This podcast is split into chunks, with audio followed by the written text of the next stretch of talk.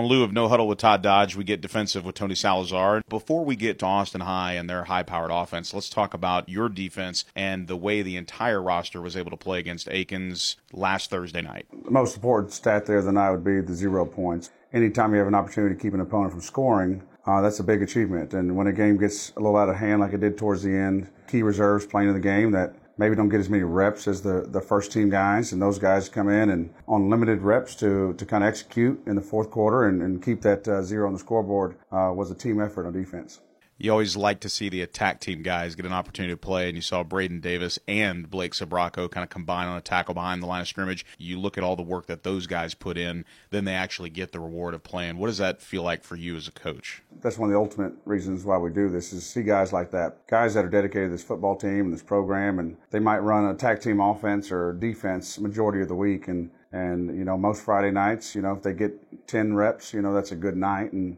obviously, when we get to take care of our business on offense and special teams and on defense, then those guys get to play. See those guys out there enjoying and flying around and having fun. That's, that's why they play high school football. We talk about guys like Jake Ellinger, who played a lot last year. Ben Pankenine played a lot last year. And of course, everybody talks about David Neal. But you look at the opportunity that you guys have up front to be so menacing to be so frustrating to the opposing offensive line and the quarterbacks. What's the main role for those guys up front? First and foremost, being physical and stopping the run. And it all starts with those guys up front. You know, taking on double teams, being gap sound, uh, understanding, you know, on zone read concepts, what their different techniques require them to do to take the running back on the zone or take the quarterback on the pull. All that stuff it makes it easy on the back end for the linebackers in the secondary to not be so antsy on our toes, to have to feel like we're, we're second run contained, run force and allows us to kind of read through play action, you know, and to try to keep the ball in front of us. So it makes the team one dimensional when those guys are up front taking care of their business. On the back end, now our guys can kind of understand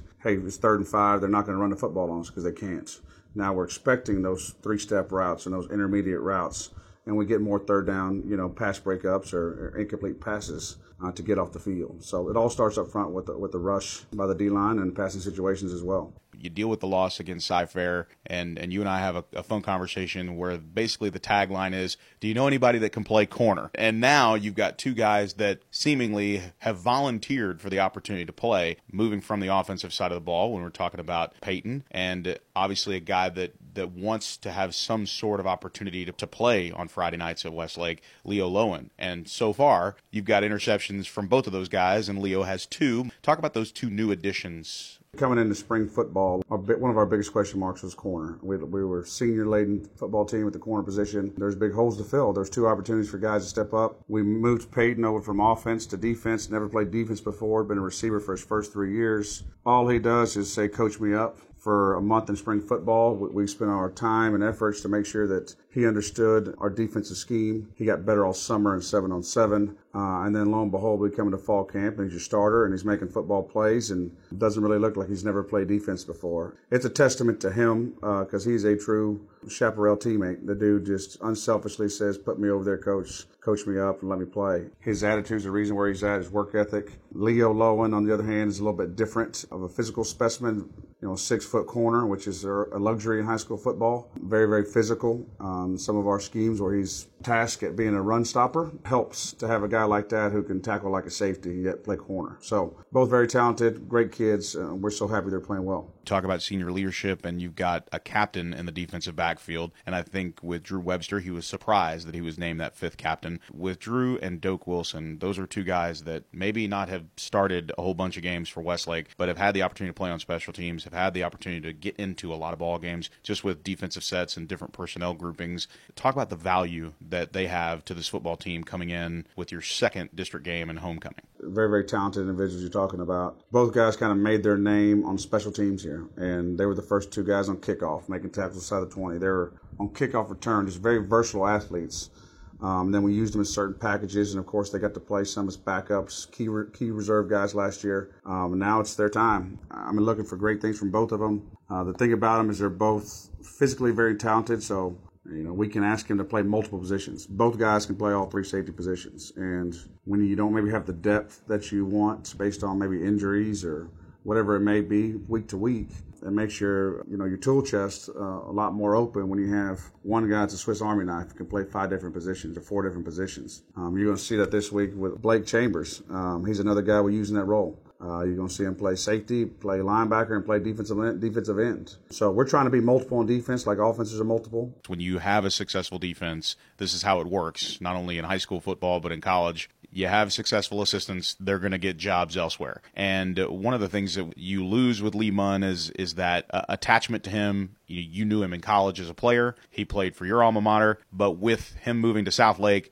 you get an opportunity to go into your alma mater again and hire Matthew Cody. What does Matt bring to the staff? You know, he brings energy, uh, emotion, and passion, which I think sometimes with, with the older coaches, you kind of get in a rut and we're so worried about technical, about technique and stance and alignment. Sometimes we forget just a, it's a passionate game and to play with some energy. And you can see that in his drills. He bounces from place to place. And obviously his firsthand experience. I mean, you're talking about a guy that was a two-time team captain, uh, you know, middle linebacker on a national championship football team, a guy that uh, understands what it's like to be in those shoes. To, to directly go over and coach that I think the energy and the passion he's bringing, and of course, the first-hand knowledge of assignment uh, when it comes to playing that position and coaching that position, you're going to make him a heck of a coach for us and for our players. And being undersized because he's dealing with guys that, that are technically, from a height standpoint, a little undersized. You know, you're dealing with Jake Ellinger and Ben Pankenine. Well, Ellinger's, you know, obviously much bigger than he was a year ago. Pankenine's about the same size. Those guys have gotten stronger,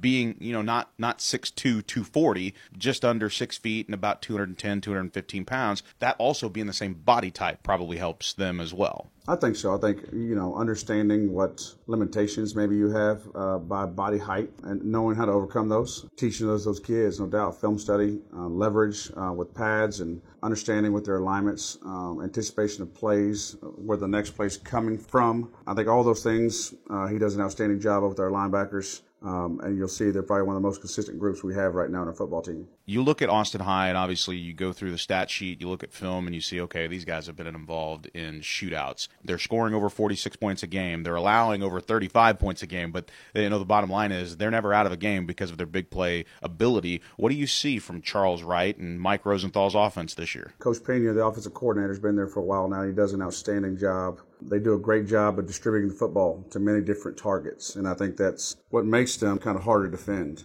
Um, obviously, Charles Wright being a you know first year starter as a sophomore, uh, outstanding talent. If you didn't know his classification, you would assume he was a junior or senior. Definitely not playing like a sophomore. One of the most accurate quarterbacks we've played so far this year. Those things he has going for him, and I think just like I said, the scheme of uh, there's a running back to hand the ball to. The offensive line is, is, is very very talented, especially on the left hand side. And then you got kind of go to receivers uh, on the left and the right, and tall receivers, little short scat back type receivers. So their offense is very multiple, and I think it spreads the ball around to their playmakers, and, and so far they have a rolling on offense. What's fun is that it actually kind of looks a lot like what Westlake does on offense, you know, with the four wide receiver base, the one back. In years past, we've seen them go with a two back set to kind of boost the run game just a bit. They've gone with a tight end before, but this is new territory. It's working out for them. One of the differences that I see is that they're involving the tailback position in the receiving game. They're not afraid to send them out on a route or send them into the flat and really just getting their athletes in space. And that's one thing Austin High has is a lot of athletes, and if you give them some space, some big things can happen. Absolutely. I mean, they make you, you know, they kind of spread the field. And it's when the spread stuff started kind of integrating high school football, says playing basketball on turf. And it's a lot of the same concepts, spacing and trying to make one guy miss and, and hopefully get a block uh, down the field with your receivers and turn a, you know, five yard route or a negative two yard route into an eight yard gain. And it's very, very taxing. It gets the ball out of the quarterback's hands uh, a lot too when you start getting his back out of the backfield and limits your ability to rush uh, the quarterback or to blitz the quarterback. So they're doing some great things on offense. We talked to a number of your defensive players. Jake is our Chap of the Week this week. We'll be talking to him during the halftime program. We always ask defensive players, you know, what's the thing that Coach Salazar says over and over and over again? And there's a little switch that, that fires off in their brain, and they automatically say, be physical, be physical, get on the ball, get on the ball, get on the ball. We talked to Drew Webster. He almost imitates you when he's reciting those words because if you don't do it, it can be quickly lost in a 16, 17, and 18 year old kid. What's it like for you to finally have that, you know, first and second class of kids that have only done